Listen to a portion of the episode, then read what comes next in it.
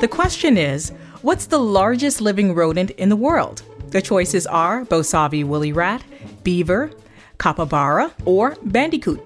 The answer is capybara. Related to the guinea pig, but much bigger, capybaras are semi aquatic mammals found near bodies of water throughout South America. They're a highly social species and can be found in groups of 10 to 20 individuals. Murray, the closest relationship to a rodent I've ever had is probably a hamster. The capybara sounds really exotic. What does it look like? Well, Tamika, we'll post just about the cutest picture you've ever seen on our Facebook page. Mm-hmm. They're big. An adult capybara is about four feet long and about two feet tall. So if you can imagine a guinea pig mm-hmm. that's almost the size of a regular pig, you'll have an idea of a capybara. Wow. Well, where did the name come from?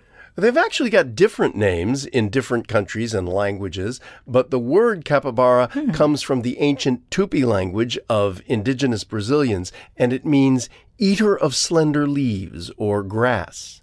So now I know what they eat. Do people eat them? They do, Tamika, or I guess I should say we do. The capybara is not an endangered species, but it is hunted for its meat, for its pelt, and also for its fat, which is used as an oil to treat skin wounds, mm-hmm. and it actually works. Capybaras are farmed in some places, people raise them. Do they keep them as pets? They do, but it's not legal in some states in the U.S. to have a capybara as a pet. Mm. But you can see them in zoos, and they're fun to watch. Very social, as we know. They love to wallow around in the mud, and they're great swimmers. They have slightly webbed feet. They can live to be 10 years old, but they have to be lucky. What do you mean? Well, they have enemies. In the wild, they don't live half that long because pumas and jaguars and eagles, and especially anacondas, I know you love snakes, Tamika, mm. they all like to eat capybaras. Oh, that's sad. I know, Tamika, sad but true.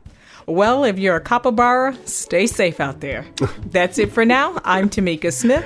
And I'm Murray Horwitz. We're Ask QOTD on Twitter and Facebook, or subscribe to us on our website, askqotd.com. You can also download our mobile app. Just search for Question of the Day in the App Store. Come back tomorrow and ask your smart speaker what's the question of the day. Learn something new every day.